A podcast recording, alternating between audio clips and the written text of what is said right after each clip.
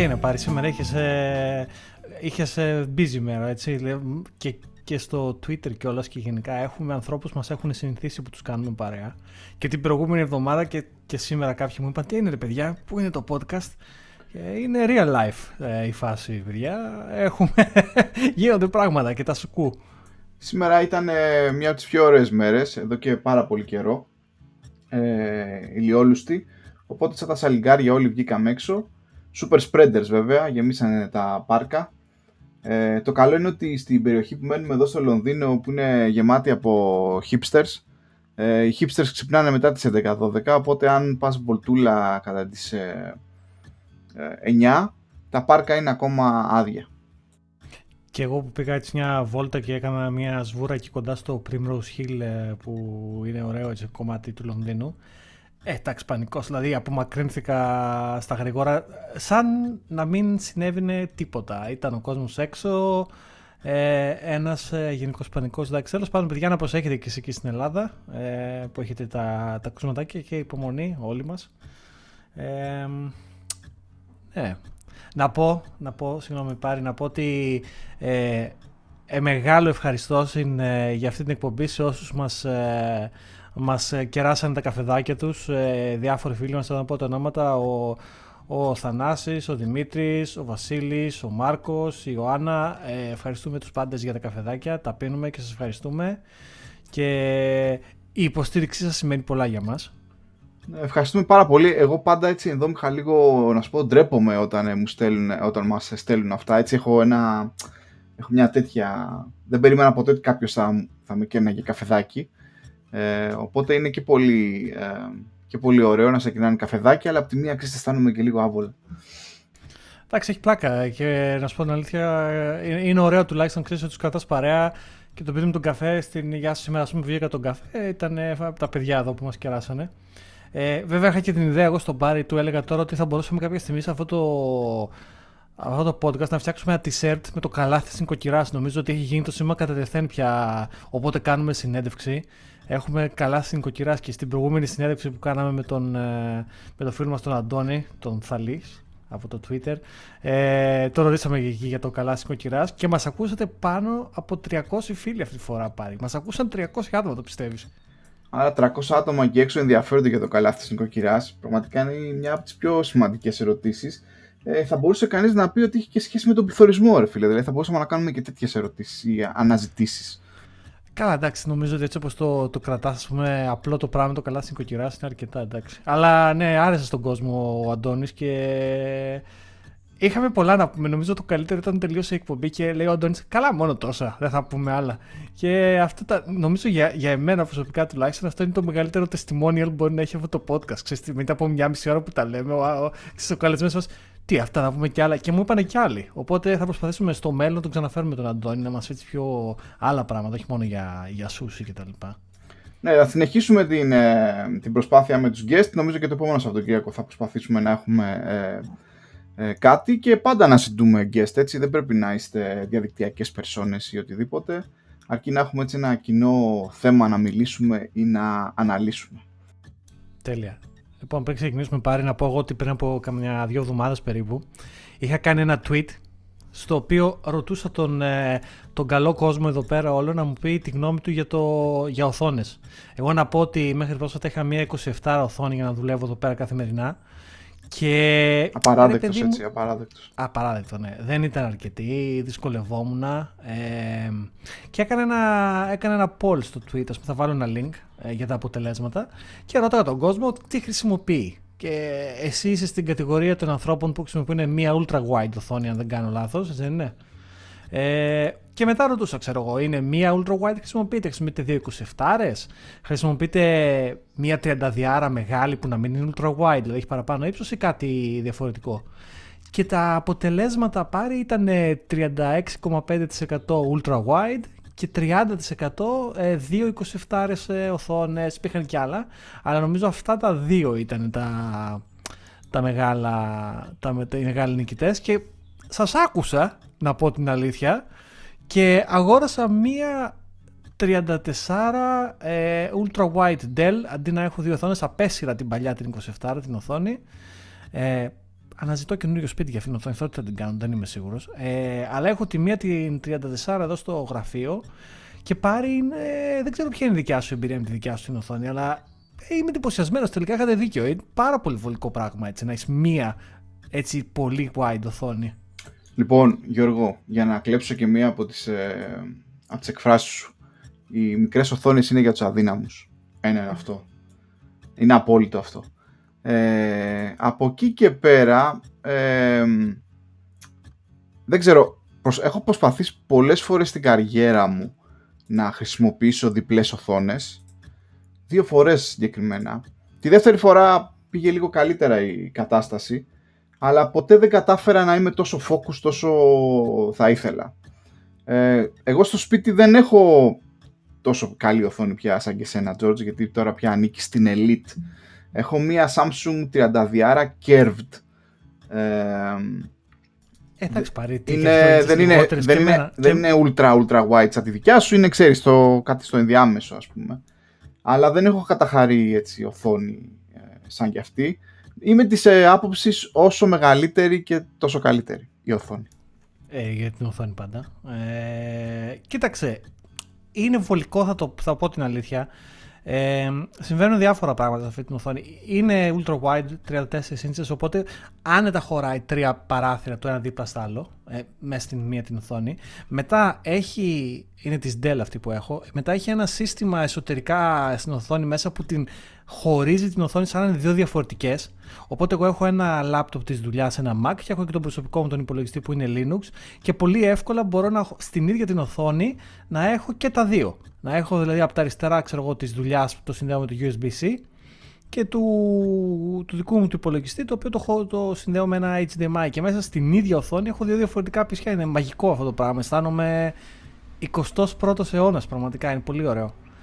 Και βολεύει, είναι πολύ productive πράγμα. Αυτό με τα πολλά μηχανήματα θέλω να το συζητήσουμε γιατί ίσως θα μπορούσε να είναι ένα διαφορετικό πόλ. Τα τελευταία χρόνια εδώ στην Αγγλία τυχαίνει να παίρνω από τη δουλειά μηχανήματα καλύτερα από αυτά που έχω. Ε, μέχρι πρώτη αυτό δεν ίσχυε βέβαια. Είχα πάντα καλύτερα μηχανήματα από αυτά που μου δίνανε στη δουλειά. Ε, έτσι λοιπόν το μηχάνημα της δουλειάς, εφόσον δουλεύουμε πια από το σπίτι, έχει γίνει το κυρίως μηχάνημα στο, στο γραφείο και κακά τα ψέματα βρίσκω πολλές φορές τον εαυτό μου, όπως και τώρα να σου πω την αλήθεια, να κάνω και πράγματα εκτός δουλειάς σε αυτό το μηχάνημα. Ε, γιατί απλά είναι πολύ πιο γρήγορο από το δικό μου laptop ή από το PC. Βέβαια, αντίστοιχα έχω επενδύσει και εγώ σε, ε, σε συσκευές όπως KVM switches και μάλιστα τώρα θα πάω σε τριπλό setup. Δηλαδή θα έχω ε, μία έξοδο για το laptop της δουλειάς, μία έξοδο για το δικό μου laptop και μία έξοδο για το PC του gaming ε, θα πάω σε μια τέτοια κατάσταση όλα καρφωμένα στην, ε, στην ίδια οθόνη. Απλά θα ήθελα να, να μου πεις λίγο την άποψή σου για το ηθικό μέρος, δεν ξέρω, για το συνήθιο αν χρησιμοποιείς το λάπτοπ της δουλειάς και για μη δουλειά, προφανέστατα εκτός ε, εργασίας, έτσι. Ε, αυτό είναι ένα πολύ ωραίο θέμα και το έχω συζητήσει με διάφορους ανθρώπους και οι απόψεις δίστανται, αλλά εγώ είμαι πάρα πολύ κάθετος ε, ως προς αυτό και το έχω κάνει από την πρώτη μέρα που έπιασα την πρώτη δουλειά. Το λάπτοπ της δουλειάς για εμένα είναι αυστηρά και μόνο για δουλειά. Δηλαδή τι, OK, okay, καθ' όλη τη διάρκεια της δουλειάς θα ξαναμπώ κανένα Twitter, θα γράψω κανένα χαζομάρα τέλος πάντων. Εντάξει, δηλαδή δεν είναι ότι δεν θα κάνω καθόλου ανοησίες. Εντάξει, θα, θα κοιτάξω ξέρω εγώ και κανένα νέο, εννοείται. Αλλά δεν θα χρησιμοποιήσω το λάπτοπ της δουλειάς στο σπίτι ποτέ. Δεν θα κάνω side project δικά μου στο λάπτοπ της δουλειάς, δεν θα δω Netflix από το λάπτοπ της δουλειάς, ε, δεν θα κάνω τίποτα. Γιατί, αν κάποιο... και πώς ξεκίνησε αυτό για μένα, το θεωρώ πρώτον και κύριον good practice να τα έχεις χωρισμένα αυτά τα πράγματα. Επίσης δεν κάνω ε, synchronize στους browsers το history. Δηλαδή, κάθε φορά που έχω τα settings αυτά στους browsers, δεν κάνω synchronize το history μεταξύ. Δηλαδή, το τι, το τι κάνω στη δουλειά και το τι κάνω στο σπίτι είναι τελείως ξεχωριστά πράγματα. Κυρίως γιατί το history της ε, δουλειάς μου μολύνει το, το, το, το, το, στο, στο σπίτι, ας πούμε, το, το browser. Δηλαδή δεν γουστάρω τώρα να, να ανοίγω το browser και να βλέπω suggested ε, Stack Overflow questions γιατί η JavaScript έχει και, και, και null και undefined. Δηλαδή δεν θέλω να τα σκέφτομαι αυτά εκείνη την ώρα. Οπότε έχω δημιουργήσει αυτό το separation, αλλά αυτό που θέλω να πω περισσότερο απ' όλα είναι ότι σε πολλά από τα contracts τα οποία υπογράφουμε όλοι εμείς και φαντάζομαι και σε άλλες χώρες το ίδιο είναι, υπάρχει πάντοτε ένα σημείο που λέει το εξής. Αν κάνεις ένα project ή κάποια δουλειά το οποίο έχει γίνει κατά τη διάρκεια του χρόνου, τον οποίο σε πληρώνει η εργασία ή χρησιμοποιώντας resources αυτής της εργασίας, τότε νομικά η δουλειά έχει πάτημα να ζητήσει ένα περιθώριο, ε, οτιδήποτε από αυτό το project. Λοιπόν, προφανώς οι πιθανότητες να συμβεί αυτός είναι περιολάχιστες. Αλλά αν μία στο εκατομμύριο κάνεις εσύ πάρει ένα project και πάει καλά και το έχεις κάνει στο λάπτο της δουλειάς, γιατί να αφήσω ένα παράθυρο ανοιχτό στη μοίρα να μπορεί κάθε άκυρη δουλειά να μου ζητήσει μερίδιο; Και έτσι, επειδή είμαι και παρανοϊκός, δεν τα κάνω αυτά τα πράγματα ποτέ. Ωραία, εντάξει, δεκτό, δεκτό, δεκτό. Σε αυτό έχεις μεγάλο δίκιο. Ε, ακόμα δεν έχω φτιάξει βέβαια τη μεγάλη ιδέα, αλλά ποιος ξέρει, μπορεί, να, μπορεί κάτι να γίνει. Δεκτό, αυτό είναι πολύ valid ε, τέτοιο. Ε, οπότε είπαμε και αυτό για την οθόνη, άρα πια δεν είσαι αδύναμος George, είσαι πια στο, στη, στην κορυφή της πυραμίδας ε, των power users με μια πάρα πολύ καλή οθόνη.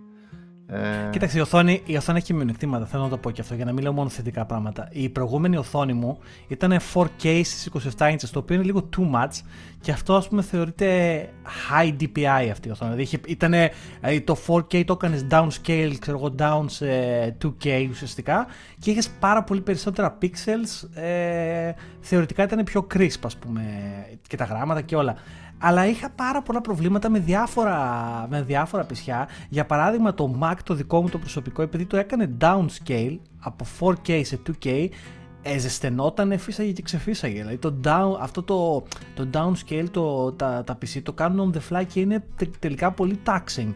Ενώ σε αυτήν την οθόνη που έχω τώρα που δεν κάνει κανένα downscale, είναι κανονικά η, η, η ανάλυση ότι είναι, το PC μου τρέχει πάρα πολύ καλύτερα, δηλαδή με λιγότερο ανημιστήρες κτλ. Αλλά, αλλά νομίζω ότι το text, δηλαδή τη βλέπω τη διαφορά ότι είναι λίγο λιγότερο crisp από ό,τι ήταν στο 4K. Ε, τώρα μιλάμε nitpicking εδώ πέρα, αλλά ξέρεις, το βλέπω λίγο καλύτερα. Βέβαια θα πω το εξής, επειδή είμαι Linux χρήστης, στο Linux το high DPI είναι λίγο περίεργο, δηλαδή έχει και κάποια σπαστικά πράγματα, ειδικά σε κάτι ε, Windows Managers τύπου i3, ξέρω εγώ, και όχι στο KDE που είναι όλα shiny. Ε, σε κάτι Windows σαν το i3 είναι, είναι λίγο πιο challenging εκεί πέρα, γιατί πειραματίζομαι και με το i3 τώρα. Είναι ένα λίγο πιο advanced styling Windows Manager, αλλά είναι λίγο, θέλω λίγο βοήθεια ακόμα, έχω, έχω μέλλον. Ωραία, ωραίος, ωραίος, ωραίος. Ε, λοιπόν, έχουμε εδώ πέρα δύο-τρία πραγματάκια που θα θέλαμε να, να μιλήσουμε. Συγγνώμη όλο, προσπαθώ να βρω. Νομίζω ότι αυτό το, το ARM που έχω πάρει για το μικρόφωνο δεν είναι το σωστό. Είναι κοντό. Ε, και έχω την τάση να κουνιέμαι ε, όταν μιλάω και ε, κάνω μια απόσταση με το τέτοιο. Επίσης να πω ότι συνεχίζω να νιώθω πολύ άβολα, παιδιά, εδώ και κάποια επεισόδια που κάνουμε με τον Γιώργο, γιατί κάθε φορά που βλέπω τον Γιώργο νιώθω άβολα. Ε, έχω αυτή τη φτηνή κινέζικη κάμερα και ο Γιώργος φαίνεται λες και θα γυρίσει ταινία. Βέβαια, συγγνώμη να πω, να πω κάτι παρατηρήσω για αυτή την κάμερα. Αυτή την κάμερα το επεισόδιο διαρκεί περίπου μία ώρα στο podcast που κάνουμε. Την κάμερα την έχω ανοιχτή περίπου μια ώρα και 20 λεπτά όσο μιλάμε. Ε, αυτή η κάμερα δυστυχώς δεν είναι φτιαγμένη για βιντεόγραφη. Δηλαδή την κάνει φανταστική δουλειά, έχει πολύ καλή ποιότητα εικόνας, αλλά ζεσταίνεται. Οπότε ξέρεις, εκεί που μιλάμε με, με, και, και, και στο προηγούμενο με τον Αντώνη και με τον Μπάρι εδώ πέρα, ξαφνικά η κάμερα μαυρίζει γιατί υπερθερμαίνεται και, και κάτι down και πρέπει να την κλείσω για κάνα δεκάλεπτο, να πάρει λίγο αέρα και μετά την ξανανοίξω. Οπότε υπάρχουν και τέτοια τεχνικής φύσεω προβλήματα με το, με το video equipment, αλλά θα πω ότι η εικόνα είναι πάρα πολύ καλή. Είναι, είναι. Λοιπόν, ε, πρώτο αρθράκι μας απασχόλησε πριν 10 μέρες βασικά, όχι ούτε την προηγούμενη εβδομάδα. Είναι από τους Financial Times, οι οποίοι Financial Times έρχονται συνέχεια στο, στο feed μου στο Twitter με ωραίους τίτλους από άρθρα τα οποία πατάς και προφανέστατα πέφτεις πάνω στο paywall και την περασμένη εβδομάδα. Πάρει, ε. Σωστός, σωστός, Εγώ πληρώνω πάρει. Τη δημοσιογραφία την υποστηρίζω. Έχεις δίκιο. Και είμαι σκεφτόμουν, αλλά με, με, με έπιασε και μια τσιγκουνιά. Ε, σε αυτό είναι ότι ζητάνε ρε εσύ πάρα πολλά. 60 λίρες το μήνα. 33, 33 λίρες το μήνα πληρώνω εγώ για το digital only. Δηλαδή εγώ δεν παίρνω printed εφημερίδα. Ε, και έχει Κοίταξε, να σου πω την αλήθεια, το business model των Financial Times είναι λίγο σπαστικό και πάει να σου παγιδεύσει και υπάρχουν κόλπα να πληρώσεις και λιγότερο. Αλλά εγώ πληρώνω 33 λίρες τον μήνα, ε, digital only, χωρίς premium features. Τα οποία premium features Financial Times είναι κάτι merge acquisition ε, και κάτι τέτοια πράγματα, τα οποία εκ των πραγμάτων δεν με πολύ ενδιαφέρουν. Είναι μια στήλη η οποία είναι συμπαθητική και δεν μπορώ να τη διαβάσω γιατί την έχουν premium και λέγεται Lex η οποία είναι πάρα πολύ καλή. Αλλά τέλος πάντων, ξέρεις τι μικρό του κακό, γιατί από τα 33 στα 60 ή 50 ή πόσο ήταν πριν είναι μεγάλη διαφορά. Και εντάξει, ας πούμε τα 33 τα διαβάζω όλα αυτά τα καλά αρθράκια. Και το εντάξει, τέλος πάντων, το προτείνω, γιατί αλλιώς θα διάβαζα βλακή. I stand corrected, ναι, είναι 33 γιατί το ξαναείδα τώρα, δεν ξέρω γιατί μου κόλλησε. Κοιτάξτε, τα τσιγκουνεύτηκα, ενώ παίζει ας πούμε να πληρώνει και 33, 33 για, για άλλα πράγματα τα συνήθως κάτι training και κάτι τρία τα οποία δεν μπαίνω ποτέ. Απλά νιώθω καλά γιατί τα έχω κάνει. Μια άλλη συζήτηση είναι αυτή που πρέπει να κάνουμε. Πόσα βιβλία έχω αγοράσει και σε πόσα, πόσα ε, courses ε, έχω σε διάφορες υπηρεσίες τα οποία απλά ξοδεύω ένα-δύο ώρες και μετά δεν τα. Αλλά νιώθω καλά που τα έχω αγοράσει έτσι. Είναι σαν να. Α, το ξέρω αυτό. Έχω αγοράσει. Άμα μου χρειαστεί θα το διαβάσω. Λοιπόν, το άρθρο στους Financial Times λέει The ticking time bomb inside the new world of work.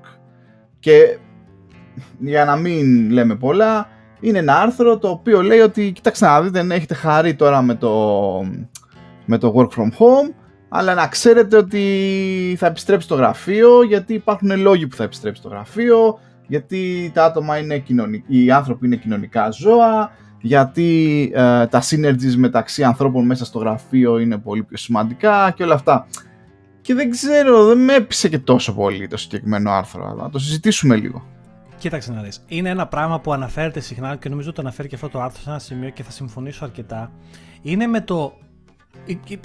Αντικειμενικά υπάρχουν πολλών ειδών άνθρωποι, αλλά πολύ, πολύ broadly υπάρχουν δύο κατηγορίες μεγάλες. Αυτοί που είναι πολύ social και θέλουν να είναι με άλλους ανθρώπους και οι άνθρωποι που είναι σε φάση όχι φίλε, καλύτερα να έχουν ησυχία μου και ας κάνουν και λιγότερους φίλους μεταξύ αυτών των δύο άκρων θεωρώ υπάρχει και πολύ μεγάλο ποσοστό που είμαστε ψηλό όλοι μας, οι οποίοι είναι σε φάση, ε, ναι, ξέρεις τι, προτιμώ να είμαι στο σπίτι κάποιες μέρες, αλλά ε, μια στο τόσο, να γουστάρουμε να έχουμε και στο γραφείο, λέμε καμιά βλακία εκεί πέρα και να ξαναφεύγουμε, να κάνουμε κανένα meeting.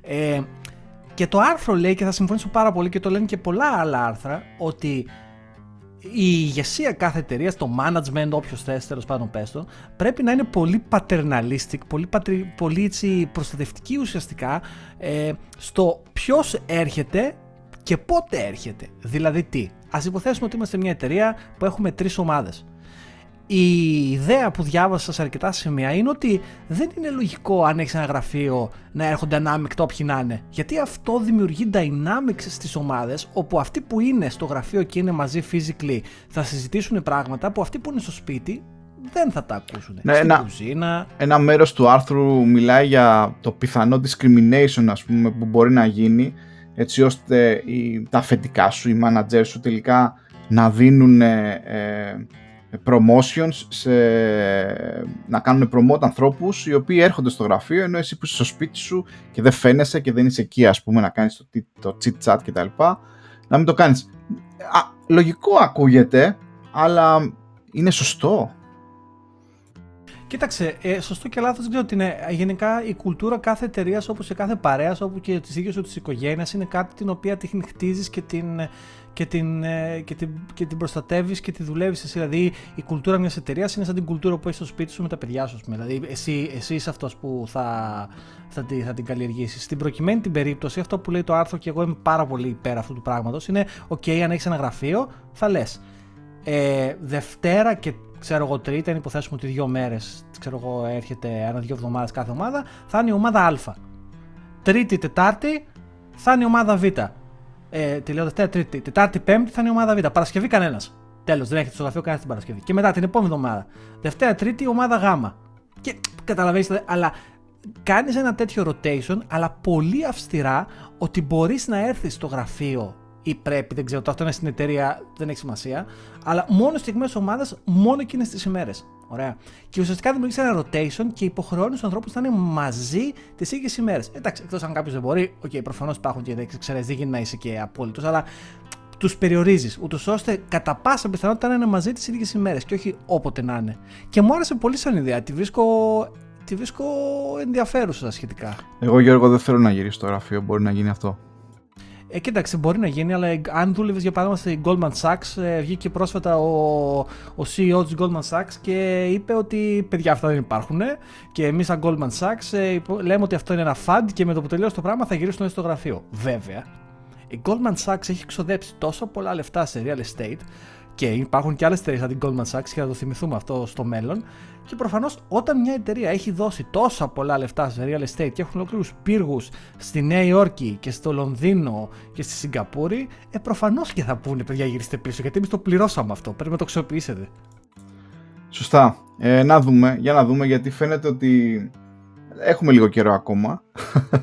αλλά θέλω να ελπίζω ότι εντάξει, θα, θα περάσει σιγά σιγά η πανδημία ή κάποια side effects αυτής της πανδημίας Οπότε θα δούμε πώς σχηματίζεται αυτός ο νέος κόσμος. Εμένα πάντως μου αρέσει αυτό το πράγμα. Ε, και όπως λες και εσύ έχει να κάνει με την εταιρεία και δεν ξέρω αν ε, στο μέλλον, στο σύντομο μέλλον όσοι αλλάζουμε δουλειές φτου φτου φτου, όχι ξανά τώρα, κάτσε να περάσει λίγος χρόνος ακόμα για μένα ε, θα είναι και ένα από τα πράγματα τα οποία θα ρωτάμε, ξέρεις πόσο remote είστε, πόσο remote friendly είστε; Α, όχι, είμα, δεν είμαστε καθόλου πέντε μέρες, εντάξει ευχαριστώ πολύ, γεια σας ε, είναι σαν την κλασική ερώτηση ε, κάνετε, κάνετε enforce το pair programming. Ναι, εντάξει, ευχαριστώ πολύ. Χάρηκα που τα είπαμε. Συνεχίστε. Ναι, είναι, κοίταξε, ε, θα, θα δημιουργηθούν στάνταρ ε, διάφορες ταχύτητες εταιριών, έτσι. Πρώτα απ' όλα, οι full remote εταιρείες θα, θα, θα, θα, θα πολλαπλασιαστούν. Δηλαδή, είναι αναμφισβήτητο και όχι μόνο γιατί ο κόσμος το γουστάρει, γιατί εγώ το γουστάρω, γιατί είναι βγάζει νόημα οικονομικά. Δεν χρειάζεται, ρε παιδάκι μου, να ξοδέψει όλα αυτά τα λεφτά για όλα αυτά τα πράγματα. Δεν το συζητάω. Ε, οπότε θα αυξηθεί, αλλά σίγουρα θα υπάρξουν και εταιρείες οι οποίες θα είναι aggressive, σαν την Goldman Sachs, ας πούμε, και θα λένε Παιδιά, τελείωσε μπούλο, όλοι στο γραφείο, δεν υπάρχει τίποτα. Και να σου πω κάτι, κάποιοι άνθρωποι θα το γουστάρουν. Και απ' την άλλη, γιατί να μην υπάρχει πλουραλισμός, ας υπάρχει κάτι για όλους. Υπάρχουν και αυτοί που γουστάρουν το γραφείο, ρε παιδί μου. Okay. Σωστό, σίγουρα υπάρχουν και πολλοί άνθρωποι, δεν ξέρω εδώ στην Ευρώπη, αλλά στην Αμερική όλες, όλες, όλα αυτά τα μεγαθύρια ας πούμε ε, που έχουν αυτά τα super γραφεία με τις ε, super ε, ε, υπηρεσίες για όλους από, δεν ξέρω εγώ τι, από κουρίο μέχρι 15.000 γεύματα μέχρι τις 12 η ώρα το βράδυ ε, σίγουρα όλοι αυτοί θα νιώθουν κάπως στιγμένοι δεν ξέρω δηλαδή πώς αισθάνεται ο πιτσιρικά software engineer της Google της Facebook αυτή τη στιγμή στη Silicon Valley ο οποίος δεν πηγαίνει στο γραφείο και δεν, ε, ε, δεν μπορεί να απολαύσει ας πούμε τα πιάτα ενός ε, ε, Michelin Star Chef, δεν ξέρω αν υπάρχει αυτό το πράγμα. Ε, λοιπόν, η πάσα τώρα όμως είναι από την κουλτούρα της εταιρείας, φίλε και έχει να κάνει και λίγο με το γραφείο. Να μιλήσουμε πάλι για κουλτούρα εταιρείας και για κάτι το οποίο μας ενοχλεί και τους δύο. Λοιπόν, εγώ και ο Γιώργος δεν είμαστε οι ίδιοι άνθρωποι σε πολλά πράγματα όπως έχετε καταλάβει, αλλά σε κάποια είμαστε εντελώς ίδιοι. Οπότε αν δεν ταιριάζαμε δεν θα συμπεθεριάζαμε. Λοιπόν, ένα πράγμα που μισούμε και οι δύο και προφανέστατα ελπίζω να μην, ε, να μην θίξουμε κάποιον, έτσι. Ε, το πολύ πολύ να μην μας κεράσουν καφεδάκια, τσότς. Λοιπόν, ένα πράγμα που μισούμε και οι δύο με τον Γιώργο στην Ελλάδα, εγώ δεν το έζησα τόσο πολύ. Εδώ στην Αγγλία 6 χρόνια το, το ζω όμως, έτσι. Οπότε, Γιώργο, εγώ πιστεύω ότι έχεις ζήσει εσύ 10-12 χρόνια εδώ στην Αγγλία. Το λεγόμενο toxic positivity. Αυτή τη γάγκρενα η οποία εμφανίζεται, ας πούμε, στην κουλτούρα πολλών εταιριών εδώ πέρα και εμένα απλά με ενοχλεί και μερικές φορές με ενευριάζει. Πάμε λοιπόν να ξεδιπλώσουμε το toxic positivity με τον Γιώργο ε, στην αρχή θες. Ε, λοιπόν, πρώτα απ' όλα θέλω να, πω, να καταλάβει ο κόσμος τι είναι το toxic positivity. Έτσι.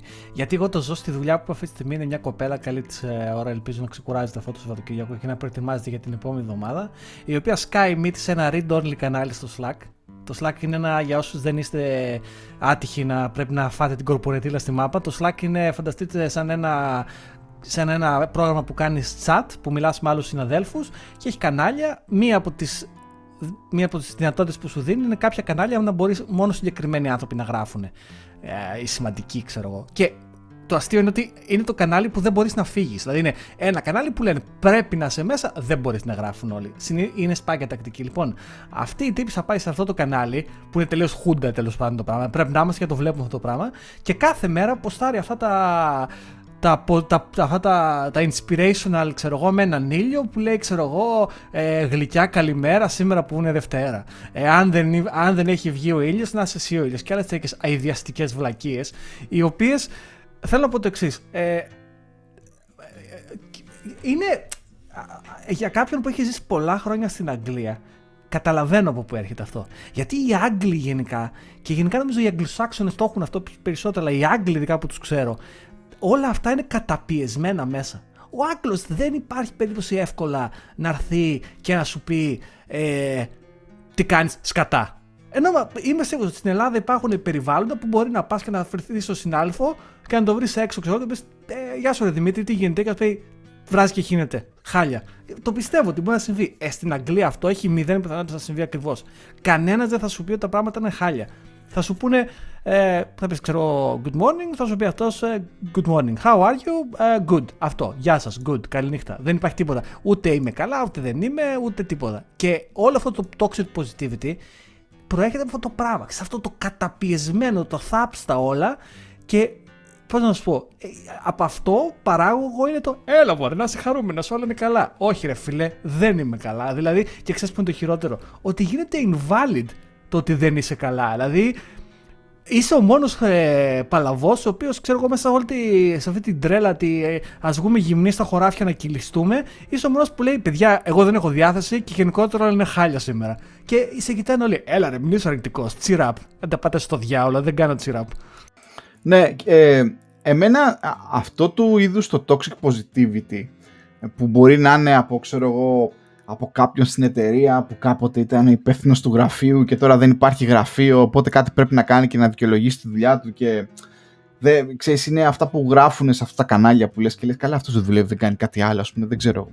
Κάποια άλλη δουλειά δεν έχεις από το να αποστάρεις, ας πούμε, memes για positivity. Ας πούμε ότι αυτό είναι πάει και έρχεται.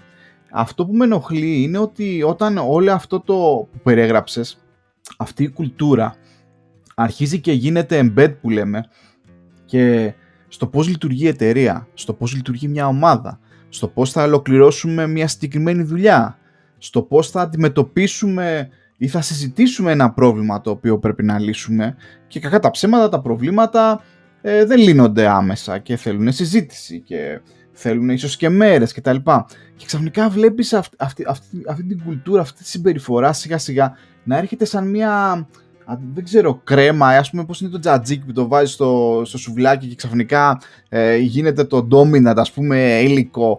Ρε φίλε, μην βάζεις τζατζίκι, ας πούμε, τόσο σκόρδο, ας πούμε. Πραγματικά, ε, πρέπει να υπάρχει ένα όριο. Και ακόμα χειρότερα είναι όταν αυτή η συμπεριφορά και κουλτούρα δυστυχώς και το λέω εδώ πέρα και ελπίζω να μην απολυθώ κάποια στιγμή. Υπάρχει πρόβλημα management παντού και εδώ στην Αγγλία και στην Ελλάδα κτλ. Το κακό το management μπορεί να διαλύσει ομάδες, εταιρείες ή οτιδήποτε. Συνήθως χαρακτηριστικό των κακών manager είναι ότι πιστεύουν με τέτοιου είδους τακτικές ότι θα καλύψουν επί της ουσίας, δεν ξέρω, είτε θα κάνουν καλύτερα τη δουλειά τους, είτε θα πετύχουν καλύτερα ε, αποτελέσματα, είτε οι μερικοί είναι αρκετά αφελείς που να πιστεύουν ότι ας πούμε με το να, ξέρεις, να είσαι μόνο positive ας πούμε, ε, όλα θα γίνουν. Έτσι. Αυτό είναι που με ενοχλεί. Δηλαδή, με ενοχλεί όταν το toxic positivity αρχίζει και μάχεται με τον πραγματισμό. Δεν λέω να είμαστε όλοι εντελώς αρνητικοί, δεν λέω να λέμε Χριστοπαναγίες ή οτιδήποτε, αλλά να, να μην το πάμε ρε παιδιά και στο άλλο Και πραγματικά αν είστε τέτοιοι άνθρωποι, δεν το λέω άσχημα, αλλά δώστε και λίγο ας πούμε μια ευκαιρία στον πραγματισμό. Ξέρω εγώ, δεν, δεν ξέρω. Και ξέρεις κάτι, δεν είναι μόνο πραγματισμός. Είναι ότι κάτι μπορεί να συμβαίνει στη ζωή του άλλου ανθρώπου και να μην είναι καλά. Το να είσαι σε φάση ε, τσιράπ ή έλα μωρό, όλα είναι καλά. Όχι, ρε φίλε, δεν είναι όλα καλά. Γιατί για το οποιοδήποτε λόγο. None of your business γιατί δεν είναι καλά. Το, δεν είναι inclusive αυτό το πράγμα. Δηλαδή να, με το, άντε, άντε με το στανιό όλοι να είμαστε χαρούμενοι. Δεν γίνεται να είμαστε όλοι χαρούμενοι με το στανιό. Δεν γίνεται. Και είναι και λάθος αυτό το πράγμα. Και όσο αφορά το, το management που αναφέρεις, που θα συμφωνήσω, και ότι ουσιαστικά τι, όλο αυτό το toxic positivity, όλο αυτό το positivity τέλος πάντων γίνεται toxic, είναι toxic γιατί τι; Γιατί πάει να καλύψει τρύπες που έχουν δημιουργηθεί και δεν είναι αυτή η λύση. Δηλαδή είναι σαν να είσαι μια γιγάντια τρύπα και να χάνει νερό το μπετόνι και εσύ να λες, «Ε, θα βάλουμε ένα ζελοτέιπ. Ε, δεν, δεν γίνεται. Δεν, δεν είναι αυτή η λύση. Αλλά θα το πάω λίγο, θα το πάω λίγο μέτα και θα πω ότι το όλο πρόβλημα είναι ότι εγώ και εσύ γινόμαστε manager γιατί, δεν ξέρω, γιατί γράφουμε καλή Java ή γιατί είμαστε και την κάνουμε δουλειά 20 χρόνια. Ή γιατί ε, ξέρω εγώ είσαι ο καλύτερος database engineer. Το οποίο όμως ρε φίλε αυτό δεν σημαίνει ότι είσαι καλός manager ή ότι ξέρεις τι να κάνεις για να μανατζάρεις ανθρώπους. Τα τεχνικά προβλήματα είναι πιο εύκολο να τα λύσεις από ότι τα ανθρώπινα προβλήματα. Το έχω ξαναπεί αυτό το πράγμα πιστεύω. Δηλαδή τα, τα, τα human problems είναι πολύ δυσκολότερα. Και Προφανώς άνθρωποι που είναι φανταστικοί engineers γίνονται managers και είχα πολλούς από αυτούς στη ζωή μου δυστυχώς, οι οποίοι έχουν μηδέν people skills. Zero τελείως. Δηλαδή πραγματικά. Και πας σε one to one και αντί να μιλήσεις ε, για το τι σε απασχολεί, γιατί ότι ο συνάδελφός σου ήταν έτσι, ότι το project δεν δουλεύει έτσι, ότι η καριέρα σου δεν πάει εκεί που θες. Τέλος πάντων, να πεις τον, τον καηλέ σου εκεί πέρα. Έχετε ο micromanager και σου λέει εκείνο τι έγινε και εκείνο τι έγινε και σου κάνει micromanager σε one to one. Και φτάνει σημείο να λες δεν θέλω να κάνω one-to-one. Γιατί θα μπω και θα με micromanageri. Δεν είναι όμως, θέλει training το πράγμα. Και καμία εταιρεία δεν επενδύει να κάνει τέτοιου είδους training. Τώρα, βέβαια, άνοιξε ένα πολύ μεγάλο ε, κεφάλαιο. Γιατί μπορώ να σου μιλήσω για την αντίθετη περίπτωση με managers. Ε, μπορώ να σου μιλήσω για εταιρείες οι οποίες πιστεύουν ότι κάνουν πληροφορική ή έργα πληροφορικής Βέβαια, η, η, η, κυρία τους business είναι κάτι άλλο, απλά η πληροφορική είναι ένα enabler που λέμε έτσι. Ζούμε έτσι κι αλλιώς στις εποχές που όλα είναι ε, ηλεκτρονικά, όλα είναι digital. Και βλέπεις ότι προσπαθούν να φτιάξουν πληροφοριακά συστήματα με προφανέστατα ανθρώπους που έχουν, με μηχανικούς πληροφορικής, ωραία να φτιάξουν τις ομάδες, και βάζουν ανθρώπους όμως οι οποίοι δεν είναι engineers. Προσπαθούν δηλαδή να καλύψουν το θέμα του management με ανθρώπους οι οποίοι είναι αυστηρά και μόνο people managers. Ωραία. Και εγώ, σε αντίθεση με σένα, είναι εκεί πέρα που έχω καεί περισσότερες φορές. Δηλαδή, και επίσης βλέπω ότι τακτικές όπως το toxic positivity ή αυτό το πραγματικά δεν ξέρω τι γίνεται, αλλά κάθομαι και γράφω πυραυλάκια και ότι όλα πάνε καλά και συγχαρητήρια ομάδα κτλ. Ε, έρχεται κυρίως από τέτοιους ανθρώπους οι οποίοι είτε δεν καταλαβαίνουν προφανέστατα τι γίνεται, είτε δεν μπορούν να κατανοήσουν ε, τι γίνεται.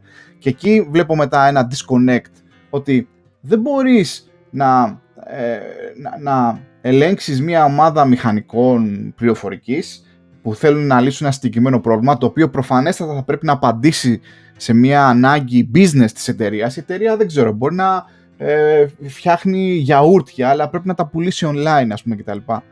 Με έναν άνθρωπο που απλά ε, είναι καλός στο να μανατζάρει ανθρώπους. Πιστεύω ότι πρέπει να υπάρχει ε, μια, για, για, τη δική μας δουλειά, πρέπει να υπάρχουν άνθρωποι οι οποίοι ίσως να είναι καλοί και στα δύο. Βέβαια αυτό μπορεί να σημαίνει ότι είναι unicorns, έτσι. Και θα ε, συμφωνήσω και θα, το είπες ακριβώς και αυτό που περιγράφουμε αυτή τη στιγμή, δηλαδή ένας πολύ δυνατός τεχνικά engineer, ο οποίος είναι και καλός σε people, να έχει καλά people skills, δεν ξέρω αν υπάρχει καν από την αλήθεια. Αλλά εγώ αυτό που νομίζω ότι είναι μια πραγματιστική λύση στην όλη φάση είναι το γεγονός ότι μπορεί αυτοί να είναι δύο διαφορετικοί άνθρωποι. Δηλαδή να είναι αυτό που πολλές εταιρείες λένε ο tech lead, ο οποίος είναι φανταστικός ή principal engineer ή staff engineer, πώς τον λένε διάφορες εταιρείες τέλος πάντων. Αυτός ο τεχνικά άρτιος, ο οποίος θα λύσει αυτά τα προβλήματα. Και υπάρχει και ο manager, ο οποίος θα κάνει το day-to-day management, το, το, το career growth, το πώς κάνεις fit στην ομάδα και όλα αυτά. Δεν είναι το ίδιο άτομο.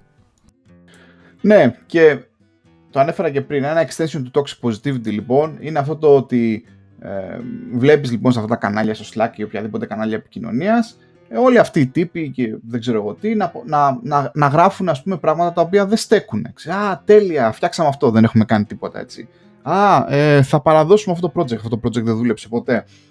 Και πολλές φορές στην καριέρα μου κάθομαι λίγο και σκέφτομαι αν είμαι εγώ προβληματικός που δεν έχω καταλάβει πώς παίζει το παιχνίδι ε, ή γενικότερα το όλο, το όλο πράγμα είναι προβληματικό και λέω δεν γίνεται ρε φίλε τώρα. Δεν γίνεται ας πούμε 20 άτομα να γράφουν ένα κάτι στο, στο Slack ας πούμε και να ε, συμφωνούν ότι όλα πάνε καλά ενώ πραγματικά δεν έχουμε παραδώσει τίποτα, δεν έχουμε λύσει το πρόβλημα κτλ. Τι πάει λάθος ρε Γιώργο, τι γίνεται εδώ πέρα; Είναι το ίδιο πρόβλημα με πριν, έτσι. Ε, σε, δηλαδή, ουσιαστικά αυτό το cheer up και τα πυραυλάκια και τα αυτά και όλα αυτά είναι το ίδιο πρόβλημα. Είναι ότι η εταιρεία έχει πρόβλημα διαφορετικό, ότι η κουλτούρα έχει πάει κατά διαόλου, ότι οι άνθρωποι είναι όλοι στεναχωρημένοι και δυσαρεστημένοι και είναι κάποιο και λέει Congratulations to Paris because he. Δηλαδή και έκανε βλακεία. Πιστεύεις ότι αυτό ίσως είναι και side effect σε εταιρείες οι οποίες έχουν πολλές, ε, πολλά στρώματα από middle managers έτσι ώστε αυτό δηλαδή κάποια στιγμή όταν αρχίζεις και χτίζεις στρώματα λίπους από ε, ιεραρχίες αυτές οι ιεραρχίες επί της ουσίας ε, χτίζουν σιγά σιγά, χάνουν μάλλον την επαφή με την πραγματικότητα και χτίζεται σιγά σιγά από αυτά τα στρώματα χάνεται μάλλον η επαφή με την πραγματικότητα. Ναι, δηλαδή αρχίζει και γίνεται γίνονται λιγότερο πραγματιστές και δεν ξέρουν τι γίνεται. Και ξαφνικά πιστεύουν ότι Α, αυτό είναι το σωστό. αυτή είναι η νόρμα εδώ πέρα. Ναι, OK, okay, να λέμε βλακίες και πράγματα τα οποία δεν στέκουν. Και ε, ίσως είναι και ο τρόπος να, ξέρω εγώ, να, να περάσουμε καλά. σω είναι ο τρόπος να πάρω μια αύξηση. ίσως είναι ο τρόπος να ανέβω. Πιστεύεις ότι είναι side effect αυτό ή είναι τυχαίο; Τυχαίο δεν είναι. Αυτή η συνθήκη που περιγράφεις είναι ικανή να δημιουργήσει αυτό το πρόβλημα, αλλά δεν είναι αναγκαία. Γιατί ας πούμε την χάνει να βρίσκομαι σε μια εταιρεία που ουσιαστικά έχει μόνο ένα layer από management και η κατάσταση να είναι όχι ευχάριστη για πολύ διαφορετικούς λόγους. Γενικά το πρόβλημα και ακούγεται κλεισεδούρα του θανατά είναι η κουλτούρα. Αυτό το podcast εδώ αυτή τη στιγμή, να σου πω την αλήθεια, και έτσι μας έχει κάνει και το tag το Spotify. Δεν ξέρω το έκανες εσύ, αν μας το έκανες αυτόματα. Μας έχει κάνει το tag το Spotify σαν culture. Και μιλάμε πολύ για κουλτούρα, γιατί η κουλτούρα μιας εταιρείας ε, η κουλτούρα μιας χώρας, η, η κουλτούρα μιας οικογένειας. Είναι αυτή που σε πολύ μεγάλο βαθμό θα κάνει define το success ή το failure αυτής της εταιρείας, αυτής της χώρας, αυτής της οικογένειας πραγματικά. Και είναι κάτι το οποίο χρειάζεται συνεχόμενη δουλειά. Στην προκειμένη περίπτωση λοιπόν και σε μικρές εταιρείες χωρίς management layers, αν η κουλτούρα είναι στρεβλωμένη, τα πράγματα θα πάνε κατά διόλου, δεν έχει σημασία το πόσα management layers. Απ' την άλλη πάρει, υπάρχουν εταιρείες με πάρα πολλά layers of management, οι οποίοι δουλεύουν πάρα πολύ το well-being και την κουλτούρα των υπαλλήλων και πάνε καλά. Και δεν έχει να κάνει. Δηλαδή, αν κάποιος ενδιαφέρεται πραγματικά γι' αυτό, λύσεις υπάρχουν πάντα. Όπως και υπάρχουν εταιρείες οι οποίες έχουν πολύ κακή κουλτούρα, γιατί τις έχουμε δει εκ των έσω, αλλά βγάζουν λεφτά και απ' έξω φαίνονται πάρα πολύ ε, ε, ικανές, έτσι. Και αυτό, και αυτό είναι, είναι κάτι το οποίο, ξέρεις, με, με εντυπωσιάζει. Γιατί πάντα πίστευα ότι αν η κουλτούρα είναι κακή, αυτό κάποια στιγμή, ξέρω εγώ, ε, υπάρχει μια έκρηξη ας πούμε τοξικότητας ή ξέρω εγώ άνθρωποι οι οποίοι τα κρατάνε μέσα τους και κάποια στιγμή αυτό θα βγει και στο πώς ας πούμε ε, επηρεάζει όλο αυτό την, ξέρω, τους ανθρώπους που δουλεύουν για να λύσουν τα προβλήματα της εταιρείας. Αλλά δεν φαίνεται, ξέρεις, μερικές φορές λες, κοίτα να δεις, πηγαίνεις σε μια εταιρεία και είναι τόσο άσχημη και λες, καλά δεν θέλω να μπλέξω ξανά με αυτούς τους μαλάκες, τα Αλλά αυτή η εταιρεία, μιλάμε στα στα αποτελέσματά της είναι super successful έτσι. Κοίταξε, δεν είναι το ένα με το άλλο συνδεδεμένο, να σου πω την αλήθεια. Για παράδειγμα, η Amazon, που είναι το elephant in the room, έχει πολύ ε, κακό reputation το τι γίνεται εκεί μέσα και είναι η μεγαλύτερη εταιρεία και η πιο πετυχημένη εταιρεία ε, high tech αυτή τη στιγμή στον κόσμο. Ε, εγώ θα την έβαζα πιο πάνω και από την Apple προσωπικά. Αυτά που κάνει η Amazon αυτή τη στιγμή. Το trajectory που έχει η Amazon, η Apple δεν το έχει κατά τη γνώμη μου. Αλλά η, η κουλτούρα που έχει εκεί μέσα έχει τη χειρότερη δυνατή φήμη. Και μάλιστα για τον καινούργιο τον CEO που βγαίνει, τώρα ο Jeff Bezos έφυγε, ε, πάει να κάνει Φαντάζομαι θα κάνει ό,τι κάνει και ο Bill Gates από εδώ και πέρα, ο Jeff Bezos, αλλά ή θα ασχοληθεί με πυραυλάκια.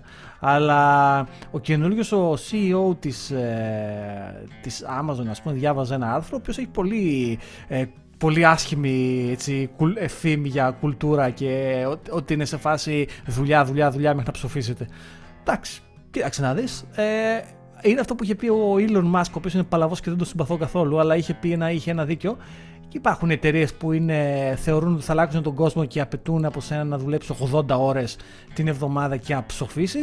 Και υπάρχουν και εταιρείες οι οποίες είναι σε φάση, Όχι, ρε φίλε, εντάξει, 40 ώρες θέλουμε να είσαι εδώ, να κάνεις αυτή τη δουλειά.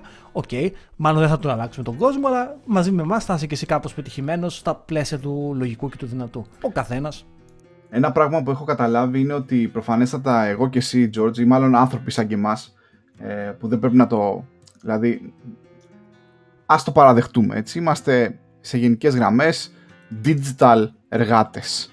Ε, και μπαίνοντας και δουλεύοντας σε τόσο διαφορετικούς οργανισμούς, το μόνο που μπορούμε να κάνουμε είναι ξέρω, να παίρνουμε εμπειρίες και να μιλάμε για αυτές τις εμπειρίες, αλλά σίγουρα στις θέσεις που έχουμε εγώ και εσύ, και ίσως και κάποιοι άλλοι που μας ακούνε, μπορεί κάποιοι άλλοι να είναι πιο τυχεροί, δεν έχουμε τόσο μεγάλη δύναμη να αλλάξουμε αυτούς τους οργανισμούς.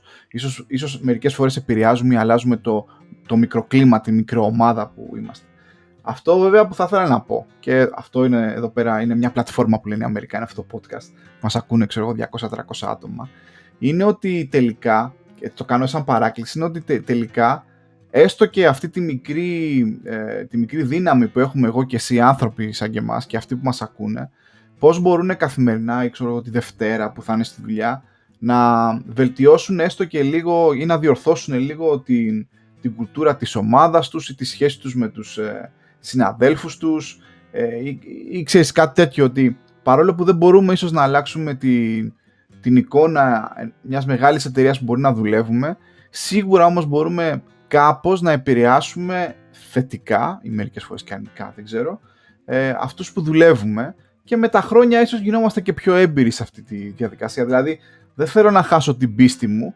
Παρόλα αυτά έχω, έχω νιώσει κι εγώ ότι πολλές φορές δεν μπορώ να αλλάξω καν την κουλτούρα δηλαδή μπήκα σε εταιρεία και μετά από λίγο καιρό συνειδητοποίησα ότι μάλλον είμαι πολύ διαφορετικός από την πλειονότητα εκεί πέρα, έτσι. Το οποίο σημαίνει όμως ότι κατά πάσα πιθανότητα απλά δεν ήμουν εγώ συμβατός με την κουλτούρα και δεν ξέρω εγώ τι, τι τα, τα, αυτά που πιστεύανε οι περισσότεροι που δουλεύαν στη συγκεκριμένη εταιρεία και όχι ότι μπορεί να ήταν αυτή λάθος, μπορεί να ήμουν εγώ λάθος. Δεν θέλω να χάνω όμως την πίστη μου γιατί σε κάθε νέα δουλειά που πηγαίνω πιστεύω ότι, ξέρεις, δίνω μία μικρή μάχη. Άλλοτε μεγάλη ή μικρή δεν έχει σημασία. Βέβαια η ιστορία έχει δείξει ότι όσες φορές πήγα να κάνω, να δώσω μάχες τι οποίες δεν ήταν για τον boy μου, έφυγα χαμένος. Και αυτά είναι τα λεγόμενα politics, έτσι. Κοιτάξτε να δεις, είπες, είπες πολλά και πολύ ενδιαφέροντα πράγματα. Ε, θα ήθελα να, να πω το εξής σχετικά με τη δικιά μου τη φιλοσοφία ως προς αυτό, η οποία είναι στενά συνδεδεμένη με αυτό το quote που έχει πει πριν πολλά χρόνια ο Kennedy, ο οποίος κάποια στιγμή είπε «Ask not what your country can do for you, ask what you can do for your country». Και αυτό βασικά ο Kennedy το είπε εντάξει, σε μια άλλη περίοδο και κάτι διαφορετικό, αλλά αυτό που το μεταφράζω εγώ στο δικό μας το επάγγελμα, στη δικιά μας τη φάση, σε οποιοδήποτε τέλος πάντων, ακόμα και στην, ε, και στην περιπέτεια που πέρασε και ακόμα περνάει η χώρα μας με την κρίση. Και το έλεγα για από τότε και το θεωρώ το ίδιο. Δεν μπορείς να ξεκινάς και να λες πρέπει να αλλάξει η Ευρώπη, πρέπει να αλλάξει η εταιρεία, πρέπει να αλλάξει δεν, δεν, δεν γίνεται. Δεν γίνεται ένα άτομο, οποιοδήποτε άτομο, οπουδήποτε και αν είναι, έτσι εύκολα να αλλάξει αυτά τα πράγματα. Αυτό όμως που εγώ προσωπικά προσπαθώ και αυτό κάνω είναι πρώτα προσπαθώ να φτιάξω και να σου λουπώσω τον εαυτό μου. Μετά προσπαθώ να φτιάξω και να βελτιώσω τη ζωή της οικογένειάς μου και των φίλων μου. Εμείς οι δύο μιλάμε μεταξύ μας, ε, συζητάμε, ε, ανταλλάζουμε ένας με τον άλλο συμβουλές και το ίδιο κάνουμε και με τους φίλους μας αν αυτό το καταφέρω, τότε θα προσπαθήσω να αλλάξω τη γειτονιά μου. Δηλαδή τους ανθρώπους που είναι γύρω μου, τον όχι άμεσο κύκλο μου. Και μετά, αν είμαι αρκετά τυχερός, θα προσπαθήσω να αλλάξω και τη χώρα μου. Ή, αλλά και στην εταιρεία είναι το ίδιο πράγμα. Δούλεψε πρώτα με τον εαυτό σου, μετά δούλεψε με την ομάδα σου, μετά δούλεψε με κάποιες δυο-τρει άλλες ομάδες με τις οποίες ε, δουλεύεις και ίσως η εταιρεία πια δει αυτό το success και αποφασίσει να, να, το, να το παντρέψει. Αυτός προς το πρώτο κομμάτι. Ω προς το δεύτερο κομμάτι που λες ότι εσύ δεν κάνεις fit και το έχω γράψει ένα blog post ε, πριν αρκετά χρόνια και τότε στο blog μου έγραφα ε, Hire for Diversity. Ε, για μένα μια εταιρεία η οποία θέλει να είναι επιτυχημένη πρέπει να κάνει hire for diversity. Όχι να κάνει hire ομοίου της. Γιατί αν το κάνεις αυτό, θα καταλήξεις να έχεις ένα γιγάντιο confirmation bias και το μόνο που θα συμβεί είναι ότι η αποτυχία σε περιμένεις στη γωνία. Αλλά όταν κάνεις hire for diversity, αυτά τα diverse άτομα που θα φέρεις, και diverse τι σημαίνει; Σημαίνει ότι δεν μπορεί να είστε όλοι white, white males από την Αγγλία ή white males από την Ελλάδα θα πρέπει να είστε και γυναίκες, θα πρέπει να είστε και άνθρωποι άλλου χρώματος, θα πρέπει να είστε και άνθρωποι άλλης σεξουαλικής προτίμησης και διαφορετικών φίλων και από άλλες εθνικότητες και όλα αυτά. Όλοι αυτοί οι άνθρωποι όμως, για να καταφέρουν τελικά να γίνουν ομάδα, χρειάζεται κάποιος ή κάποιοι να δουλεύουν συνέχεια, συνέχεια, συνέχεια για να τους φέρουν μαζί. Και για κάθε έναν άνθρωπο, σαν και σένα πάρει, ειδικά που είσαι τόσο ταλαντούχος, που δεν καταφέρει να γίνει κομμάτι αυτής της κάποια ομάδας, είναι όσο αποτυχία είναι για σένα, άλλο τόσο αποτυχία είναι και για την εταιρεία. Αυτός είναι χορός για δύο και όχι μόνο για, ένα, για έναν. Ναι, σίγουρα. Συμφωνώ. Συμφωνώ. Ε, σίγουρα πάντως το toxic positivity δεν είναι το φάρμακο για να δημιουργήσεις diverse ομάδες, γιατί το, το βλέπουμε και αυτό τώρα, έτσι. Ή για να μην μιλήσουμε για το enforced diversity, χωρίς να ακουστώ έτσι παράξενος. Α, πρέπει να είμαστε diverse, πρέπει να ε, ε, είναι στο κότα, πρέπει να πάρουμε τρεις γυναίκες. Γιατί είναι στο τα κότα; Δεσ, τα, τα είπε η Δέσποινα. Τα είπε η Δέσποινα η Τριπηλιώτη. Αν δεν το έχετε ακούσει αυτό το επεισόδιο, να το, να το ακούσετε. Τα είπε η ίδια η Δέσποινα, μην τα λέμε, γιατί εμείς είμαστε και άντρες. Και θα έχουμε και άλλη γυναίκα καλεσμένη σύντομα. Ε, αλλά ναι, τέλος πάντων, αυτό με τα κότα είναι είναι offensive για τα, για, για τα άτομα που δεν είστε εσείς. Δηλαδή, ξέρεις, είναι, για αυτό το diversity είναι offensive για τους ίδιους. Αλλά anyway, μην το πιάσουμε αυτό. Να, ε, να ρωτήσω κάτι ναι, άλλο. Με... Να ρωτήσω κάτι άλλο για το Positivity. Έτσι το, το, πάω λίγο τώρα, το πάω σε λίγο πιο απλά πραγματάκια. Αυτά τα online gathering, τα enforced gathering, α, την Παρασκευή θα μαζευτούμε να παίξουμε online κρεμάλα. Πώς σου φαίνονται; Εγώ, εγώ, εμένα δεν μου αρέσουν. Αλλά δεν, ε, ντρέπομαι να το πω. Ε, εντάξει, κοίταξε να σου πω κάτι. Ε, τα καταλαβαίνω και δεν τα καταλαβαίνω. Δηλαδή, ξέρετε, καταλαβαίνω αυτός που τα κάνει. δεν υπάρχει playbook για το πώς θα φτιάξεις μια καλή virtual ομάδα και αυτό πρέπει να δείχνουμε λίγο empathy και στους άλλους που προσπαθούν να το κάνουν. Εντάξει, σωστό, δεκτό, δεκτό, δεκτό. Σοφός, σοφός George, δεκτό, δεκτό.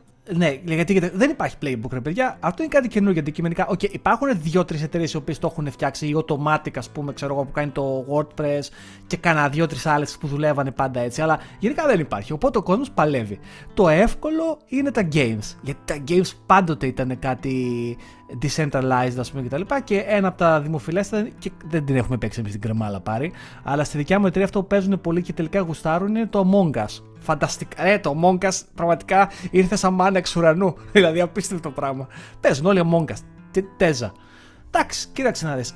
Αυτό είναι ίδιο. Την είχαμε αυτή την κουβέντα, αν θυμάσαι. Πάρει 3-4 podcast πιο πίσω με, τα, με, την, με την pub και τις μπύρες. Αν θυμάσαι. Ε, και νομίζω εμπίπτει στην ίδια κατηγορία. Θες να πας να πιεις μπύρα με τον άλλο. Δεν είναι διαφορετικό από το να παίξεις κρεμάλα. Δηλαδή, αν δεν πήγαινες για μπύρα πριν, μάλλον δεν θα πας και για κρεμάλα τώρα. Δηλαδή, δεν θεωρώ ότι έχει γιγάντια διαφορά. Οπότε. Εκτός κι αν μετά σε, σε κρεμάσουν γιατί δεν, δεν πας για κρεμάλα. Εντάξει, μωρέ, πρέπει να πηγαίνεις μια σωτ. Ρε, παιδιά, κοιτάξτε τώρα, τα έχουμε ξαναπεί. Κάποιες φορές πρέπει να κάνεις και κάποια πράγματα τα οποία δεν πολύ γουστάρεις, αλλά είναι αναγκαία. Γιατί εντάξει, είναι social. Είναι, ξέρεις τι. Σαν να πηγαίνεις σε επίσκεψη κάπου που δεν θες να πας, απλά το κάνεις για κοινωνικούς σκοπούς. Οκ, μην το κάνεις, ρε παιδί μου, συνέχεια, δεν ξέρω, μαλακία ή, αλλά. Ε, μια στο τόσο, δώσε ένα παρόν, πες ένα γεια, δεν ανάγκη, ξέρω εγώ. Αυτό είναι αλήθεια. Απλά μακάρι ρε γαμώτο, ε, κυρίως για τις παλιότερες εμπειρίες που έχω, μακάρι το ίδιο πάθος και το ίδιο positivity ενέργεια αυτή που δείχνουν και συνάδελφοι ή οτιδήποτε και middle ε, managers να φαινόταν και στη δουλειά τους την καθημερινή. Δηλαδή ε, αυτό που με κουράζει μερικές φορές είναι ότι πολλή ενέργεια και σημαντικότητα και ε, σημασία δίνουμε σε, όλο αυτό αν, αν θα παίξουμε μαζί κρεμάλα ή στην πύρα κτλ. Αλλά ρε παιδί μου ρε φίλε 9 με 5 ας πούμε γίνε λίγο καλύτερος συνάδελφος, κάνε λίγο καλύτερα τη δουλειά σου, βοήθησε κάποιον συνάδελφό σου, να είσαι σωστός, ε, κάνε λίγο καλύτερα τη δουλειά σου έτσι ώστε όταν φύγεις αυτός που θα πάρει τη δουλειά σου να είναι πιο σίγουρος. Προσπάθησε να κάνεις κάτι σωστό. Ε, Αυτά είναι εμένα, αυτά που με κάνουν. Δηλαδή, φίλους σε κάθε δουλειά κάνω. Είμαι, θεωρώ τον εαυτό μου κοινωνικό ζώο. Έτσι. Και σε κάθε δουλειά που φεύγω κάνω φίλους και τους κρατάω γενικότερα χρόνια. Έτσι. Αλλά αυτό που με κερδίζει ρε φίλε δεν είναι η μπύρα. Αυτό που θα με κερδίσει μέσα στη δουλειά τουλάχιστον εμένα είναι ότι αν δω ότι ο Γιώργος μου φέρθηκε καλά τις πρώτες εβδομάδες, ήταν ομιλητικός, με βοήθησε σε ένα task, δουλέψαμε μαζί. Μπορεί ίσως να κάτσαμε και μια ώρα παραπάνω να δουλέψουμε να με βοηθήσει κτλ.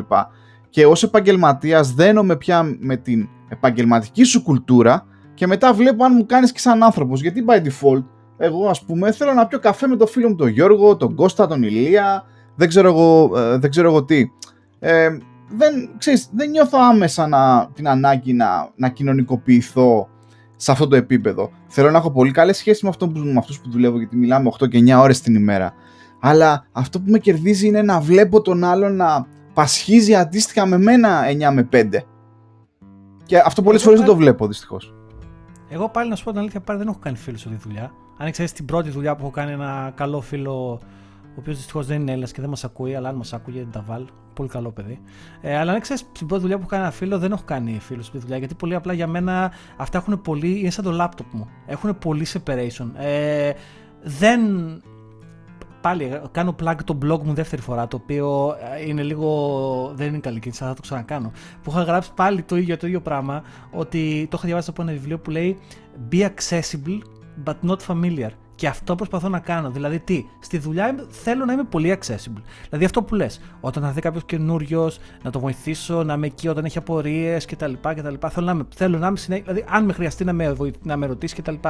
Δεν θέλω να είμαι όμως familiar. Δηλαδή, δεν θέλω να ξέρουν ε, απαραίτητα ότι δεν ξέρω, ότι γουστάρουν να φτιάχνουν ψωμιά ή ότι μ' αρέσουν, ξέρω εγώ, ότι δεν τρώω χοιρινό ή ότι ε, μ' αρέσει το flat white, δεν ξέρω.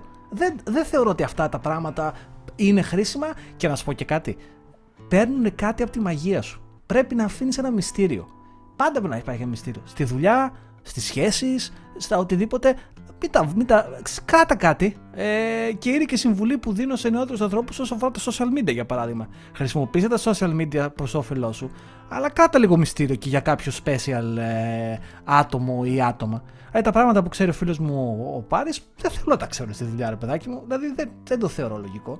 Και ως προς αυτό λοιπόν που λες Πάρη, εγώ δεν έχω κάνει πάρα πολλούς φίλους, αλλά θα συμφωνήσω μαζί σου. Το work ethic σε κερδίζει πιο εύκολα από όλα τα υπόλοιπα. Γιατί αν ο άλλος στη δουλειά σου πασάρει όλη τη δουλειά, αλλά μετά στην πύρα είναι κολλητός και άλλο να σου πω τα νέα μου, δεν θέλω, ρε φιλαράκο. Ακριβώς, ακριβώς. Ωραίο, ωραίο. Αυτό μου άρεσε, μ άρεσε George, που, που είπες. Λοιπόν, αυτό ήταν ένα rant, παιδιά, που θέλαμε, κυρίες και κύριοι μάλλον, ε, ή παιδιά, ξέρω ανάλογα τις ηλικίες, ε, που θέλαμε να κάνουμε. Πολύ στοχευμένο. Ε, προφανέστατα, επειδή οι απόψεις μας έτσι εμπίπτουν, ήταν κάπως μονόπατο, μονοδιάστατο. Ε, θα θέλαμε όμως να ακούσουμε ή να διαβάσουμε τα comments σας και ευχαριστούμε όσους γράφουν comments, να το πω εδώ. Γράφτε, γράφτε comment, ε, παιδιά, τα γουστάρουμε πάρα πολύ. Επίσης αυτό που γουστάρουμε εγώ τουλάχιστον πιο πολύ είναι και τα voice comments, αυτά είναι ακόμα καλύτερα. Ε, για όποιον δεν είναι τόσο ντροπαλός, μιας και τώρα α, αυξάνει και ο αριθμός των, ε, των ε, ακροατών. Οπότε θα... Θέλω να πω, ναι, θέλω να πω και ένα ανέκδοτο πάρει πριν το τελειώσουμε αυτό το ζήτημα. Ε, πριν κάμια εξαετία, σχεδόν 7 ετία, ε, εγώ δούλευα στην Disney τα γραφεία της Disney λοιπόν είναι ένα 7όροφο τέρας κάπου στο, στο Hammersmith στο Λονδίνο. Ε, και μέσα στα σανσέρ της Disney παίζανε και ακόμα φαντάζομαι το ίδιο συμβαίνει παίζουν μουσική από διάφορα πράγματα της Disney. Η Disney θέλω να ξέρετε σε αυτό το σημείο ε, της ανήκουν τα πάντα. Ό,τι σας αρέσει είναι, είναι της Disney. Δηλαδή ε, Mickey Mouse καλά προφανώς θα τα ξέρετε, Star Wars είναι της Disney, Marvel είναι της Disney, ε, ABC είναι της Disney, ο παππούς σας είναι της Disney. Ε, γενικά, γενικά η Disney είναι, της ανήκουν πάντα παιδιά. Εσείς ανήκετε στην Disney, δεν το ξέρετε, αλλά ανήκετε στην Disney. ε, τέλος πάντων, και μέσα στο Σανσέρ έπαιζε μουσική, ε, ήταν μια περίοδος ρεπάρι, είχαν βγάλει ένα ηλίθιο CD εκεί πέρα στη Disney που λεγόταν Who Wants to be a Princess. Και είχαν κάνει ένα compilation από μουσική από όλα τα princess movies που έχει βγάλει η Disney. Και κάθε μέρα 8.30-9 το πρωί αφού έχεις φάει στη μάπα όλο αυτό το commute έμπαινε σαν σανσέρ και είχε μέσα μουσική Who wants to be a princess Let me tell you Who doesn't want to be a princess; Εγώ. Δηλαδή, πραγματικά ε, εκείνη την ώρα, 9 το πρωί, εγώ παιδιά, αυτό το Darth Vader. Δεν είμαι princess. Και πραγματικά ήταν πόσο ρε παιδάκι μου αυτό, δύο μήνες που είναι αυτό το πράγμα. Είχα βγάλει φλίκτερνες. Είχα σταματήσει να παίρνω το σανσέρ πάρει. Ανέβαινα έξω ρόφους κάλε, μπορεί να το πιστέψεις αυτό. Diversity, έπρεπε λίγο να κάνεις embrace την, ε, το inner princess σου, Γιώργο. Είπα, κοίταξε, άμα με πιάσεις μετά τις μία το μεσημέρι, είμαι λίγο princess, εντάξει. Αλλά πριν τις μία, παιδιά, Darth Vader δεν έχει.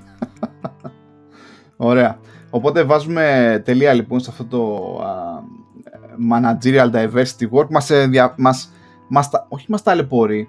Μιλάμε για τη δουλειά γιατί είναι μεγάλο μέρος της ζωής μας, κακά τα ψέματα. Ίσως είναι και λίγο κουραστικό όχι, αλλά πιστεύω ότι και αρκετοί άνθρωποι που ακούνε έχουν τα ίδια προβλήματα, έχουν και απόψεις που μπορεί να συμπίπτουν ή όχι με τις ε, δικές μας.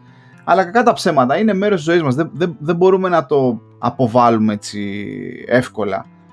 Νομίζω αυτό ισχύει για τους περισσότερους έτσι. Ε, αυτά λοιπόν όμως, okay, να, μην να μην συζητήσουμε άλλο για toxic positivity. Ε, λοιπόν, κάτι που διάβασα προχθές, ε, αυτή την εποχή έχει γίνει τώρα, ε, πάμε λίγο στα, στα οικονομικά και στο χρηματιστήριο, χωρίς να κάνουμε αναλύσεις. Αυτή τη στιγμή το χρηματιστήριο, γενικά παγκόσμια τα χρηματιστήρια λίγο πέφτουν για πολλούς και διάφορους λόγους. Ε, διάβαζα λοιπόν ένα άρθρο σήμερα το πρωί που έλεγε ότι περιμένουν όλοι πάρα πολύ με αγωνία την επόμενη εβδομάδα τα οικονομικά στοιχεία του τελευταίου quarter για την Uber η οποία Uber πια έχει παραπάνω από 10 χρόνια ζωής ε, συνεχίζει κατά τη διάρκεια της ζωής της να τρώει λεφτά κάποια εκατομμύρια ή δισεκατομμύριο νομίζω είναι Ε, και μέχρι τώρα αυτό που λέει στους ε, επενδυτές της είναι ότι κοιτάξτε να δείτε και η Amazon στα πρώτα 10-11 χρόνια της ζωής της έμπαινε μέσα και ξαφνικά έγινε world domination, το ίδιο θα κάνουμε και εμείς. Το άρθρο έλεγε όμως ότι κοίτα να δεις η Uber ήδη έχει ξεπεράσει τα 10 χρόνια, ε, μπαίνει μέσα πάρα πολλά λεφτά και πού θα πάει όλο αυτό και τι θα κάνει όλο αυτό. Και κάθομαι και σκέφτομαι ρε Γιώργο, αυτή η υπηρεσία, να σου πω την αλήθεια, τουλάχιστον από τη στιγμή που ήρθαμε εμείς στο, στο Λονδίνο, ε, για μένα τον μικροαστό καταναλωτή ήταν μια ευλογία. Προφανέστατα όμως αυτή η ευλογία δεν έχετε τζάμπα. Έτσι. Ε, τι, πώς, τι, πώς τη βλέπεις την κατάσταση; Αυτό το πράγμα, πω, λοιπόν άκου να δεις. If something sounds too good to be true, then it is. Δηλαδή, αν κάτι ακούγεται πολύ καλό και να είναι αλήθεια, για κάποιο λάκκο έχει φάβα. Και αυτό με το Uber, θέλω να σας εξηγήσω την κατάσταση που λέει ο Πάρης. Αν πάρεις κλασικό μαύρο ταξί στο Λονδίνο από αυτά που βλέπετε στις ταινίες.